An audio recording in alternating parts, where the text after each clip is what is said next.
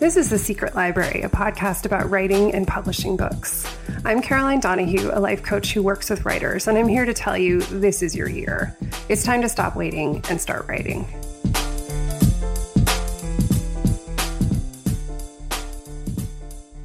The Secret Library podcast is brought to you by listeners like you via the Secret Library podcast Patreon.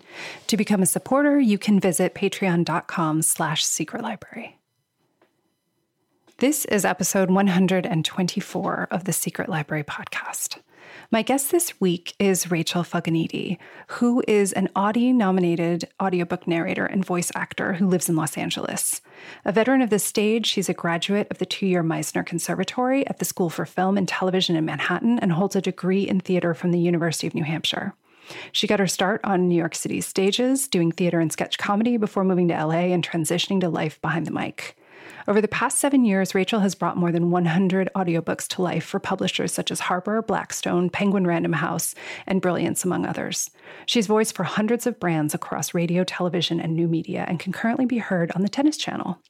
Also a writer, her essay So Many Reasons Why will be included in the upcoming anthology Nevertheless We Persisted, Me Too. She's working on her first book, a memoir about fertility, motherhood, and her foster to adopt journey.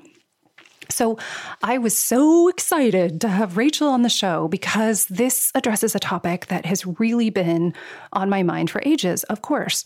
How do you make an audiobook out of your book?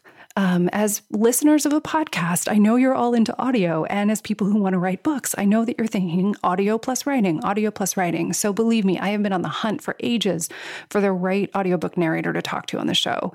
And Rachel is amazing. She's a wonderful writer and appreciates the writer side of the story. And she's an incredible audiobook narrator. So I knew she was the right fit. So we had an amazing conversation about really practical steps you can take, what it takes, where to go, who to talk to, how to assess, how to audition.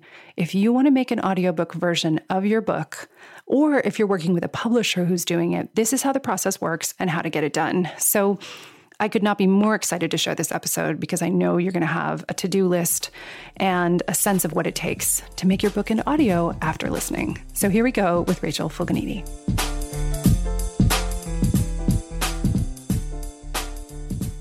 Hey, Rachel, thank you so much for coming on. Oh, thank you for having me. So, I have long wanted to dive into this topic, which is the audiobook process, because it seems like a natural given that we are in an audio show right now and everyone listening wants to write books. So it seems inevitable that the concept of audiobooks is of interest to everyone.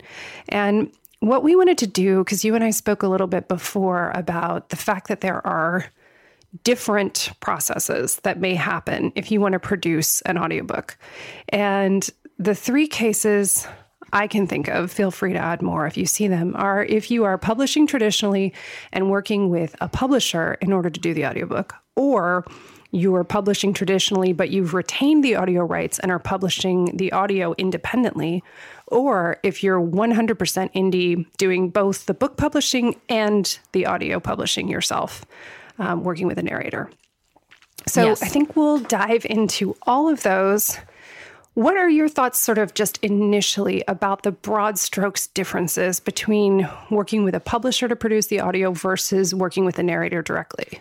Sure, great question. So, when you're working with a publisher, you're really entrusting the publisher um, in terms of the outcome of the book. So, you oftentimes don't get a say in who's going to be reading your book. Um, sometimes it seems like over the last couple of years, they're giving authors more of a choice and there's an auditioning process sometimes, but not always. So they have casting directors who know all of the narrators and, um, will just send a book that they feel is a good fit for that narrator. And they're actually really, really good at their jobs usually. So um, they do a good job or they might select, you know, three to five narrators and then send out an audition and then you do get some kind of a say. But there's there's kind of less control. You can um, as an author, you can say what you're hoping for. If you have someone in particular in mind, you can suggest that person, but there's no guarantee that you're going to get that person, and um, you don't have as much direct contact. So that's the biggest difference, I think. Got it.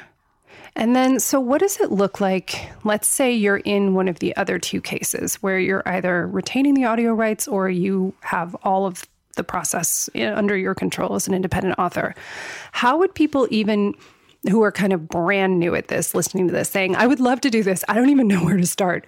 So, where do they go to start connecting with potential narrators sure. for an audiobook? Sure. So, the, the biggest place is um, a platform called ACX.com, Audiobook Creation uh, Exchange.com. And it is run by um, Amazon. So, that's something to know and uh, you can connect with narrators there and um, select someone. Essentially, you can put out an audition and you can select someone through that process to produce your book. Uh, the other way would be to work with a smaller company that's a producing company that produces audiobooks. There's a lot of them uh, popping up all the time that are are doing that for you. Like they'll do that work for you. So um, it depends. It depends on how eh, how deeply involved you want to be. It depends on you know what your budget is and that sort of thing. Got it. So once they get onto ACX or work with the production company, what do you find is a good judge of how if someone's going to be a good fit for your book. I mean, I think this is sort of an aesthetic. I think of writers, we're all sort of hiding in our rooms, you know, typing away or writing away and and maybe we envision the way an author would sound in our heads, but maybe we don't. So I'm sure. wondering how people start to connect with you and what's kind of uh, what kinds of questions they ask. Absolutely. So uh, one good way is if you're familiar if you're familiar with their work, with the narrator's work, you can point to specific books that you really enjoyed. That's a great way to do it, and I do recommend being specific about which books um, because different books require different things. And so if you just say oh i love i love her narration but you're not specific you might not get back. You might be thinking about this light romantic comedy that this narrator did and then but your book isn't exactly like that so it doesn't come off the same. So it's good to be as specific as you can. Like i really enjoyed your narration on this book. Um, so that's one thing. And if it's the same genre that kind of helps uh, I think that's that's a good way to to go. The other thing is asking for an audition and when you ask for an audition, you're, you're going to want to do two things. You're going to want to get the narration itself, um, just the the narrator's voice, but you're also going to want to ask for some characters as well, like the pivotal characters, the main characters, a little bit of dialogue. Um, it's good to do a man and a woman, so you can see how that narrator handles both sexes. Um, and if there's anything that's you know really important to you in the book, then uh, you could ask for a chunk of that scene. But you have to know that the narrator hasn't read the whole thing yet, so they're not going to bring to it what they would after they've prepped the book and um, and do it for real. But you can at least get a sense of where they are with that material. It's so interesting because I think of you know, you think of narration, you think of the quality of voice, and there are, I listen to a lot of audiobooks, so there are definitely narrators that I'm attached to. And the ability with characters is so amazing these days. And I'm wondering, how do you go about coming up with, just from your own perspective, of coming up with the voices for each of the characters? Sure. Yeah, that's a great question, too. Um, and I did want to mention also if there's accents in the book, that's oh, something yeah. that you should indicate and probably get a sample of that. Not every little character, you know, say there's a character that comes in for two lines and has a French accent, eh, that's fine. But if it's a it's a main chunk of the book in an accent, you probably want to ask for a sample of that too. Just wanted to put that out there. Yeah, absolutely. Um, but in terms of what what was the specific question? I'm sorry, I lost. I wanted to throw that okay. in there and I lost the thought. No, no, no. I was interested in what your process is in coming up with voices for characters. Right. Gotcha. So, the way that I do it is um, a narrator will always prep the book, uh, and that means reading it through. And what I do is I, I, read it through once just to understand the story, and I sort of um, make notes about the characters as I'm going along. And then what I try to do is um, I try to put in my head someone that the character reminds me of. And that's the easiest way for me to connect to it. So, whether that's somebody I know personally, like, oh, this character reminds me of my Aunt Joan. So, I'm going to kind of do, it's not that I'm going to do an impersonation of my Aunt Joan, but I'm going to kind of like grab Aunt Joan's essence and mm-hmm. do it mm-hmm. that way. Sometimes I do stars, like, oh, this guy is like, you know, George Clooney you know, and again, I'm not doing an imitation of George Clooney, but I'm kind of grabbing George Clooney's essence and kind of just bringing that to it.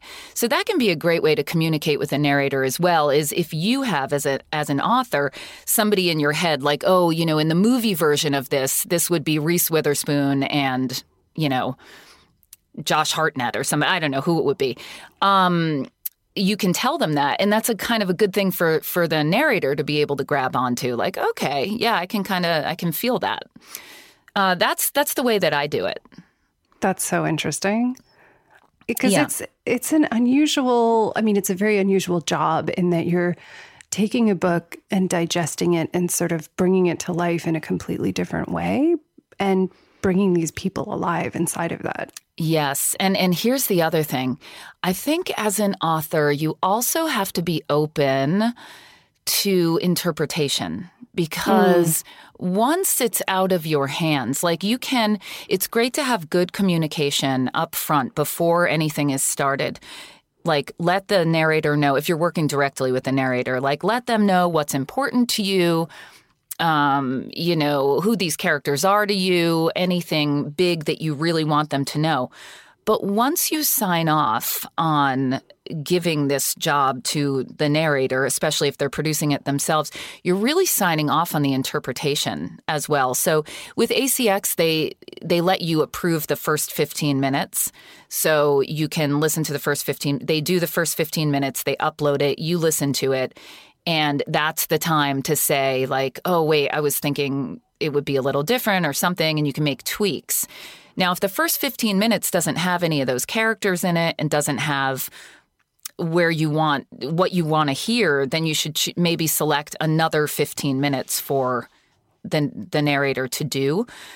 Um, but the point is, once you sign off on that, you're really signing off on them producing it. So it becomes like the narrator is the director and the producer and uh, I think being open to interpretation, to allowing it to be, to maybe change and morph a little bit from where you thought it was, because you're you're working with somebody else now. So, and and it's not, and it's also important to understand, it's not a collaboration at that point because there just isn't, there isn't the budget or the time to get into the minutia of like oh, you know, in this chapter, this line should have been this way or whatever. You you really have to look at the whole thing as a whole and sort of let go a little bit and allow it to stand as a as a whole. Does that make sense? Yes. Yes. I mean, I think it's the same if if people have books that are then made into movies. You know, you don't mm-hmm. get to direct the movie because exactly. you wrote the book. Yep. I mean, you may get input, you may weigh in on it, but this is more similar to that than to you know hanging out in the booth with you and exactly saying let's have another take shall we i mean that exactly. sounds stressful yeah. for everybody yep yep so yep. what can someone do to be sort of the dream author to a narrator yeah um, communication up front is really really good uh, so knowing like having a clear vision um, about uh, who these people are, what this book is, uh, tone wise, um, and uh, giving a heads up about any of the the things that they need to be thinking about um, is really good. Like, uh, you know, this character uh, you don't find out until page 215 but this character is from australia it's just good right. not that the uh, not that the narrator wouldn't read i mean they should be reading the whole book but it's just kind of a nice little heads up you can give like you know what's a great thing is i've had some authors give a little blurb about each character like main character fantastic. Mm. Really helps to just have that reference list. Uh, maybe a synopsis of the book and a little character blurb for each one. Again, it's not absolutely necessary, and you don't want it to be like pages because that's like too much information, but just a little blurb, a little paragraph on each main characters can be really helpful. Uh, and then who you kind of see them as if you were casting the movie. Cool. Yeah. Um, and, and then honestly, it's about letting go and trusting, trusting that the narrator wants to do a really good job on your book. They really do. All and I, any narrator who does this does it because they love it and they really want to do the best job they can. And if they're a professional, which you hopefully vetted them and found out if they were professional beforehand, trust them. Trust them to to elevate the work and take it someplace a little new. Yeah, I think it, that's in some ways sounds like the most exciting option, especially in the case of fiction, that you get to meet your characters again through the audio version. Absolutely. And sometimes, like, I think things come out that maybe you didn't even realize were there as much. Uh, you know, where as an as a as an author, you're kind of like, wow. I, it's funny. I worked with a particular author on a book, and um, one of the characters was pretty dark, and I don't think that she, I guess she was aware of it, but I think in hearing it out, it was like, yeah, this is, I mean, this was at least my interpretation of it when when I read it and the way that it's written. And um, and it's interesting. Here's another thing: is um, vernacular or any kind of like the way a character speaks is important, and it says a lot about the character. Um, and yeah, so I mean, I mean that goes into just writing a good book. That it's all consistent. That if you're using any kind of like accent and you're writing in the accent, that it's sort of a consistent accent is good.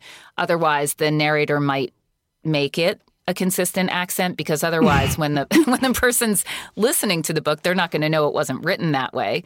So you kind of, you you know as a as a narrator you have to make sure that you're doing something that's going to hold up audio wise that's true yeah things you don't think about when you're writing i mean i think one of the obvious points is things like dialogue where it's really important i think as you're writing to read your dialogue out loud so that yeah. you know that it sounds natural yep and then later on, if you give it to a narrator, that it'll be easier for them to perform.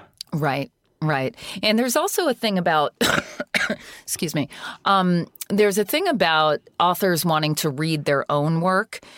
And just a word about that is that honestly, like, I would say probably eight times out of 10, it's, it's going to be better to trust somebody who does it for a living, to trust a professional um, if it's your dream to read your own thing, well, then you got to go for it. That's your dream, and you have to make it happen. Um, but it's a lot trickier than than you would think, and I think sometimes authors get into trouble where it's a really awesome book, and they maybe just they don't have that skill, but they really wanted to do it themselves, and they miss the opportunity for it for the audio to really be out of this world because they wanted to do it themselves. So that's a, I know it's a kind of a sensitive topic because a lot of people do want to read their own book and they have every right to do that. But it's something to really think about, I think. I think so. I mean, it's interesting too because I see a lot of times it happening in nonfiction as well that mm-hmm. people will read their own book and then sometimes it really works and sometimes it does not. And and then there are other people like I don't think anyone but Neil Gaiman should read his own work mm-hmm. because his mm-hmm. voice is so incredible. Yep. But but not everybody's Neil Gaiman. Mm-hmm. Right. Right. And I do think, yeah, you miss out. And it's interesting too, because I've heard of people who don't want to read their own, like they've done one book themselves and then they don't want to do it anymore. And those are all the pe- always the people that are good at it. totally. I know totally. people. I'm like, oh, but it was so good. Why didn't you do it again? They're like, oh, I hated doing it because it's yeah. hard. It's really it's, hard. It's very, very labor intensive. It's very time consuming. It's a lot of hours in the booth. Yes. Yeah. So let's talk about that. So people get to, you know, if they're working through ACX, they get to approve the first 10 minutes. And then depending on how long your book is, you know, there's all of this time. I mean, everybody knows you can read a book on the page, at least I can much faster than I can listen to the audio because Right. it takes longer to read something out loud. So, Yep. about how long does it take to record a novel that's, say, two to 300 pages? Yeah, it's it's um, always good to go by word count and not pages because pages could be different depending on how big, you know, how it's formatted or whatever.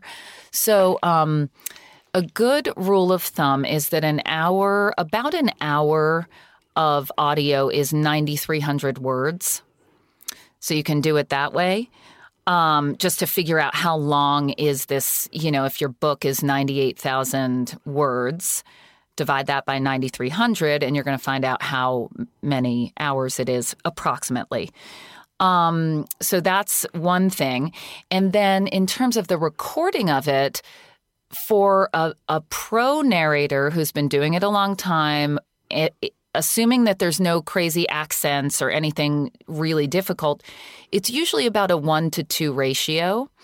So it would be two hours in the booth for every one hour of recorded audio, but that's a that's a really good ratio. Got so, um, depending on the book, the difficulty of the book, again, any accents or anything like that, it could be a three to one ratio. Um, it also depends if the narrator is going to be having somebody recording them or if they're going to be recording themselves. It's much slower when you're recording yourself as a narrator because you have to switch right and left brain all the time uh, than if you are going into a studio and have an engineer working for you. That's when it's a two to one ratio. If if you don't have that, it's it's almost impossible to have a two to one ratio.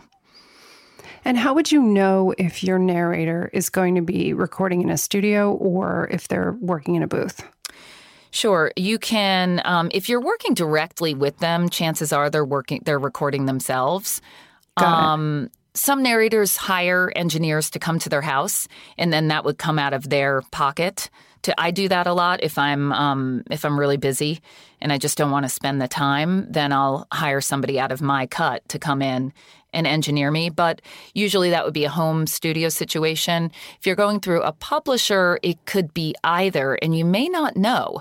It's not really. It's not something that you would know, I guess, unless you asked and I'm not sure that it matters necessarily as long as the the finished product is professional, if that Right. makes sense. Yeah, of course. I think it's just in terms of if you're turning it over, you've signed off, then about how long is it between ah, that point gotcha. and when you get the files or Yeah, the finished audio? Again, that depends on the situation. It depends on how the narrator works. Like some narrators will spread the work out and just do a couple hours every day and, and do the book over two weeks, two or three weeks. Most narrators, myself included, will do the book in like three days.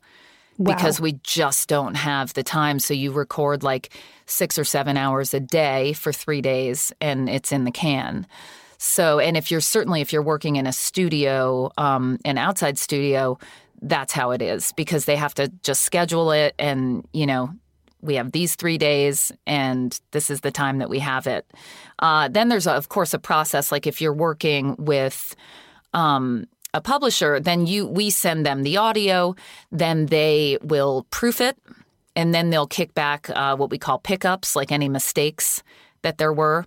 So then that's a, a, a process. Um, then I would give them the corrections. Then they would have their editor go in and um, put it all together, like plug in the corrections. And then there may be a QC person. Every publisher is different. So there might be a QC that then gives it another listen or there might not. It depends on the publisher. And so I would say that the entire process is probably um, at least four weeks. I would say four to six weeks, probably. Wow. Yeah. And then if the narrator is doing it themselves, if they're producing it themselves, they have to do all that themselves. So in that case, um, it's usually about a month at at the at the shortest, I would say. Unless you're really in like a crazy hurry and I want to get this out before Christmas, well, the narrator can agree to that if that's something that they can do. Right. So that's the time. And then there is, of course, the money portion of the whole thing. So, Yeah. what is the general kind of agreement process? I've I've heard very little about how this works if you want to work with the narrator directly. I mean, obviously, Sure. if you have a publisher, they handle it and they're producing it and it's on them and you don't have to think about it at all. But if you're working with a narrator, what are the kinds of models that people can expect to encounter? Sure. So, um, uh, audiobooks are paid on a per finished hour basis.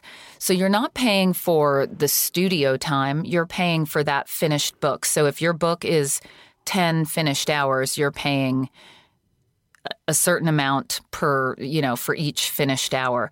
So that's why it it is behooves the narrator to be quick, right? To be like a good solid narrator that can get a 2 to 1 ratio. Otherwise, the amount of time it takes, you, you start making less and less money. That's why when you when you start out as a narrator, it's really abysmal because you're, taking you know it's like a four to one ratio or something crazy. Um, the the amount that you get paid is um, typically anywhere from two hundred to four hundred per finished hour, and it depends on a bunch of stuff. Um, if you're paying for only audio and you have somebody else doing the post, then it might be like 200, uh, 220, something like that. Uh, if you're paying for the whole thing, which a lot, you know, most indie authors would be doing, it's more like, again, it depends on the narrator. 325 per finished hour, 350, maybe 400 because they're doing everything. So they might be hiring somebody to do the post if they don't do it themselves. Um, that kind of thing. So, but it depends. You can also on ACX they have something called royalty share. And in that case, you're not paying anything. You're sharing a portion of your profits. And um, I don't Got do it. that. I, I most like really experienced narrators don't really do that because it's just not you don't get that return on your investment necessarily. Um, although I know some people who have. Um, but uh, yeah, so that's an option as well. But you just have to be careful in terms of that. Like, how experienced is this person if they're willing to work for royalty share? Right. But you could still do an audition and you could still do everything that you would do normally. Right. It's just that that model is generally more appealing to newer narrators. Yeah, typically, I think that's how most narrators are getting their start these days. And um, when I started, they didn't even have ACX, so we weren't. We were working directly for publishers. Um, and you know, I know some people have done really quite well uh, with that, but um, it, it's yeah, it's not something that I typically do. There is something also called a stipend, which ACX used to do. I'm not sure how much they're doing it anymore, where they'll give, um, it'll be like a $100 stipend to the narrator, and then it's royalty share. I'm not even sure if they're doing that anymore. Um, so that can be incentive. Um, and you know, it depends if you want to share that, if you want to share the back end, if you want to share that that money with them, um, it may not be a lot. I mean, it might, but it might not.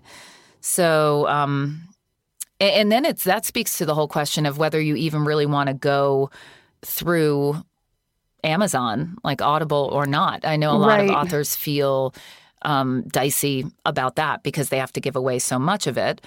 Uh, obviously, the upside of it is the distribution. There's just it's just so widely um, available. So that's a decision that authors have to make as well. So, what are they giving up by going through Amazon, and what are some of the other options they could consider? Yeah, it's a great it's a great question that unfortunately I don't know that much about. That's I know okay. that That's there okay. are a Whatever you know is a good start. It's Yeah. more than we know. Yeah, so there you're giving up, you're certainly giving up a good portion to Amazon for the you know, for the privilege of being on Audible and all that stuff. Um and then there are a few other alternative companies now that are alternatives to Audible. Um, and I, I wish that I knew what those were. You could maybe I know Google one that's it. audiobooks.com. Okay, yep. I've heard of that. Yep, sure. So um, I think it's something to do research on and just figure out what what the the best fit is. Um, I mean, to me, it seems like you kind of want to be on Audible because that's just what it's just so huge. Right. Especially but, if you're a new author, it seems like that's a good way to be discovered. It's sort of it's similar to the question of, you know, independent authors wondering, well, should I go with Kindle distribution or should I be on other platforms, you know, and go wider? It's right. should I be exclusive? All of these same kinds of questions that you face, you know, right. no matter what digital format you're going with. Right. And I also did want to mention about the rate thing that um, audiobooks are um, union. I mean, they're not all union, but uh, again, most professional narrators are going to want a union contract, and you can get that through ACX. They made it really easy to have it to have that done. So that that's something you can do. If you are not going through ACX, you can still add, like the narrator may ask you for a union contract, and they can do one-off contracts with the union. And the rates are really reasonable. Um, it's something that over the last, I would say, seven, eight years or so, they've been organizing, and it's been amazing for narrators to have that income be union income. And so that that's important to a lot of narrators. So just to put it out there. No, that's great. I think it's important that everybody wins from the work. Yeah. Are you seeing sort of over time, what are you seeing in terms of the trend as to the types of books looking for audio narration or sort of how much audio there tends to be. I mean, I've been watching it for a long time because I, I was, you know, back in my early days listening to stuff on actual physical tapes, mm-hmm. even before there mm-hmm. were CDs. I was yep. doing that. So it's been really interesting to watch it kind of explode, but I'm wondering what your take is on the industry as a whole and what you're seeing as a narrator. Yeah, um, I mean, I feel like almost everything now is is being turned into audio. It's just, it's.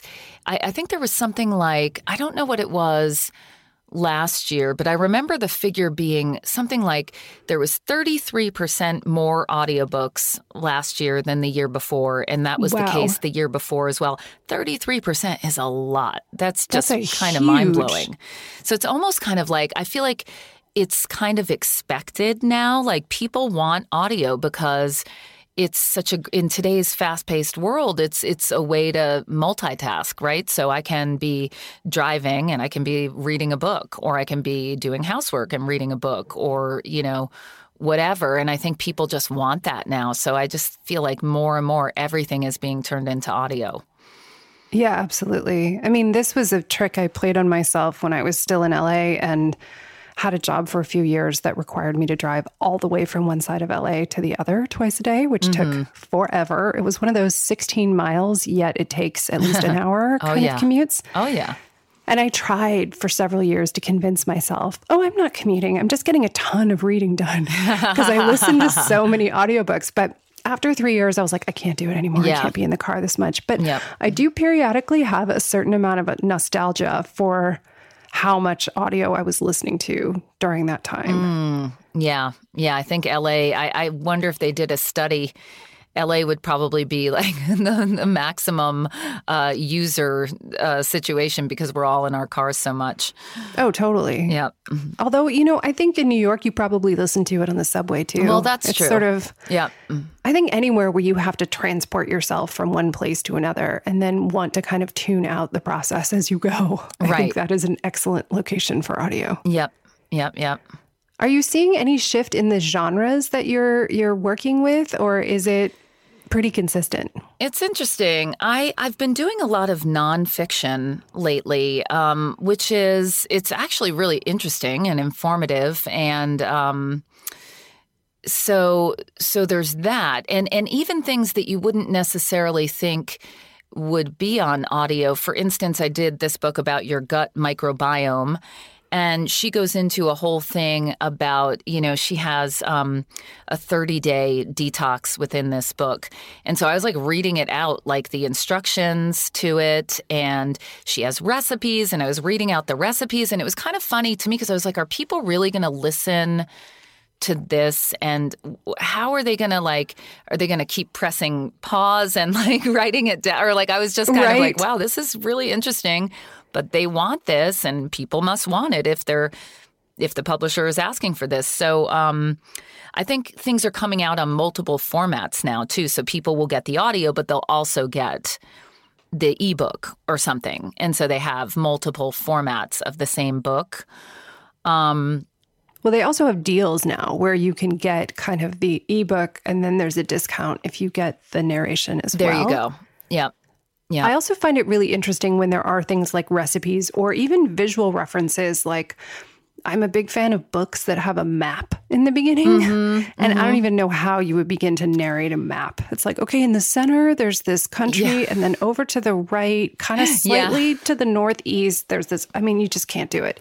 Yeah. Um, Sometimes so they'll I, say, go to this website if you want more visuals or something or they'll they they might just cut out that stuff. Sometimes it's just like I'll get a manuscript and they'll say, you know, we're not reading this. Don't read these things.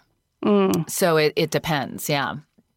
I mean, that might be a fun thing to do if you have a nonfiction book or even if you have a fiction book and there's a lot of visuals to give people an incentive to say, sign up for your mailing list or stay in touch with you. You know, you can connect and get these you can get these visual references elsewhere. Absolutely. Absolutely. And and you know, something that um authors do that's really a good idea sometimes is they'll put w- w- this is when I'm working directly with an author. They'll put their URL or something at the end, like if you like this book, you know, check out more at blah blah blah blah blah. It's a great like you should definitely do that, you know, because it's just a good little uh, plug for yourself. I know you mentioned once when we've talked about this on a separate occasion that maybe you narrated a series. Is that right? Yeah, absolutely. I've done a lot of series actually. Yeah. Because that great. great that you build a relationship. You have a consistent narrator that you're used to as the listener. And also, it seems like a great marketing opportunity at the end to be able to say, and you can listen to more adventures with this person at, or these characters. It's brilliant. I think from an author point of view, it's just the smartest thing. People, the fans, love series. They love it because they get to feel like they're a part of a whole world. It happens a lot in romance, so that's where mm. I've seen mm. it the most is um, in romance, and people really get into the the family like oftentimes it'll center on a family and then each book will be like a different siblings love story or something like that. Or, you know, sometimes they'll do like there's a love story and then the best friend of the the primary uh, person in this book, the next book focuses on her. So they kind of like give you this breadcrumb at the end, like the best friend meets somebody, or you know, or they put the tension in there with the the girl's best friend and the guy's best friend, and then in the next book they get together or something like that. So there's a lot of opportunities to do fun stuff. Even I've done stuff where it's like, oh, now it's the shop owner. So the shop owner oh appeared oh God, only like so cute. yeah, like only appeared like once or twice. But she was cute and she had a good personality. And so now there's this book is about the shop owner who meets this other guy. So it's it, it can be kind of a fun it's fun and I think as an author, it's a brilliant marketing strategy for sure. Yeah, I, I, wonder has uh, the course of a, a story or a series ever changed because of a choice you made as a narrator? Yeah, it's funny. It can be a little bit tricky if they don't. Again, it's like putting in those clues as the writer so that we know that this person had the Australian accent or something. Because what happens if you voiced it, you voiced the character and it was just a peripheral character and you did an American accent, and then you find out in book three, oh, he's from the UK or something. Like it's it's a little bit like as a writer, it's a great idea if you're thinking about doing audio to like think about that stuff and just sort of like place those little clues so that your narrator can pick up on that and remember, like, okay, this person had an accent and so on and so forth. So, um, and, and then the other, bigger later. Yeah, and then the other thing is is changing narrators can be really. I mean, fans get really mad. They because they get used to the voice, as you said, they get used to that narrator. So it can be dicey to change narrators mid series. Um, the exception to that would be if the book is really focused on a different character. Sometimes you can what they're doing sometimes now is they're having ev- like having every book voiced by a different narrator, which mm. is interesting. And then a good narrator will get in touch with the other narrators who did the other books and be like, "Hey, do you have voice samples for these characters so that I can sort of approximate where you were with these guys?" Right. So that's a, a thing of, you know, the narrator taking it upon themselves to to get in touch with the other narrators and and find that out. And if if you know that kind of stuff as an author, it's great to tell the narrator because sometimes the narrator isn't even aware that this was a series. Like they could be like, "Oh, I didn't even know. I just got this book and I had no idea there were 3 books before this." Right, because they might have different names and they might not be named like Right. in the such and such series. That isn't always on the cover or Right, in the exactly. manuscript. Oh, yeah, that would be very helpful. Tell your narrator if your book is part of a series. Absolutely. These are all excellent tips. Yep. Because I could see also, like, given if there's a collaboration, like you get your book back and the narrator has voiced a character that you thought wasn't such a big deal, but you love the, the, you know, the way that they've been characterized so much that you want to write more about them in the next book. I just Absolutely. wonder. Yeah, and you I can think that kind of does fall in love with somebody. I think that happens sometimes. I, I have one narr- one author that I've been working with for a really long time since I started. And I always kind of think that she, I almost feel like, and maybe I'm just thinking this, but I'm like, I feel like she wrote this for me, like a little bit, like I, like she kind of knows where I would go, and she kind of plays into that a little bit, which is really interesting and and cool because it becomes every book that I do of hers is easier and more fun than the last because it's like it's just a really good fit. Does that That's make so sense? fun. Yes, it does. I mean, I think after a certain point, if you've done a whole bunch of her books for a long time, she can't help but hear your voice in her head as Exactly. she's writing writing everything. Yep. I think that's true. It reminds me of that movie Stranger Than Fiction, where Emma Thompson's is the writer of those books, and um, Will Ferrell starts hearing her narrating in his Yeah. head. Yeah. Yeah. Yep. I think you know you got to hope that you've got a narrator you like listening to if they're going to be narrating in your head. I Exactly, think Emma Thompson's then- a pretty good choice.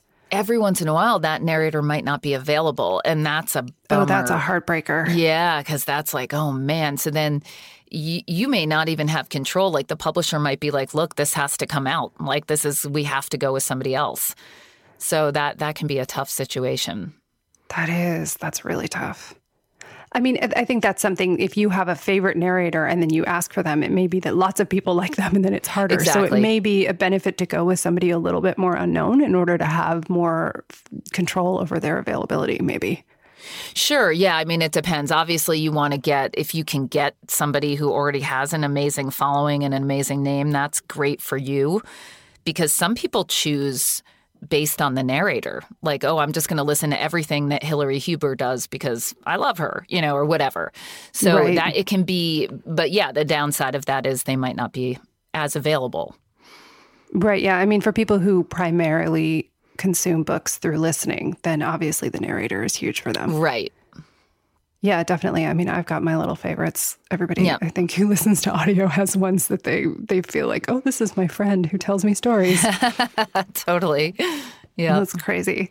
So, if you had one thought for somebody who's thinking, should I put my book into audio? Should I not? Should I risk it? What would your what would your advice be to them? I think nowadays you absolutely should. I just think it's it's such a growing growing field and people want it and the last thing you want is for it to not be avail for for there to be a demand and you to just be like, yeah, no, don't have it.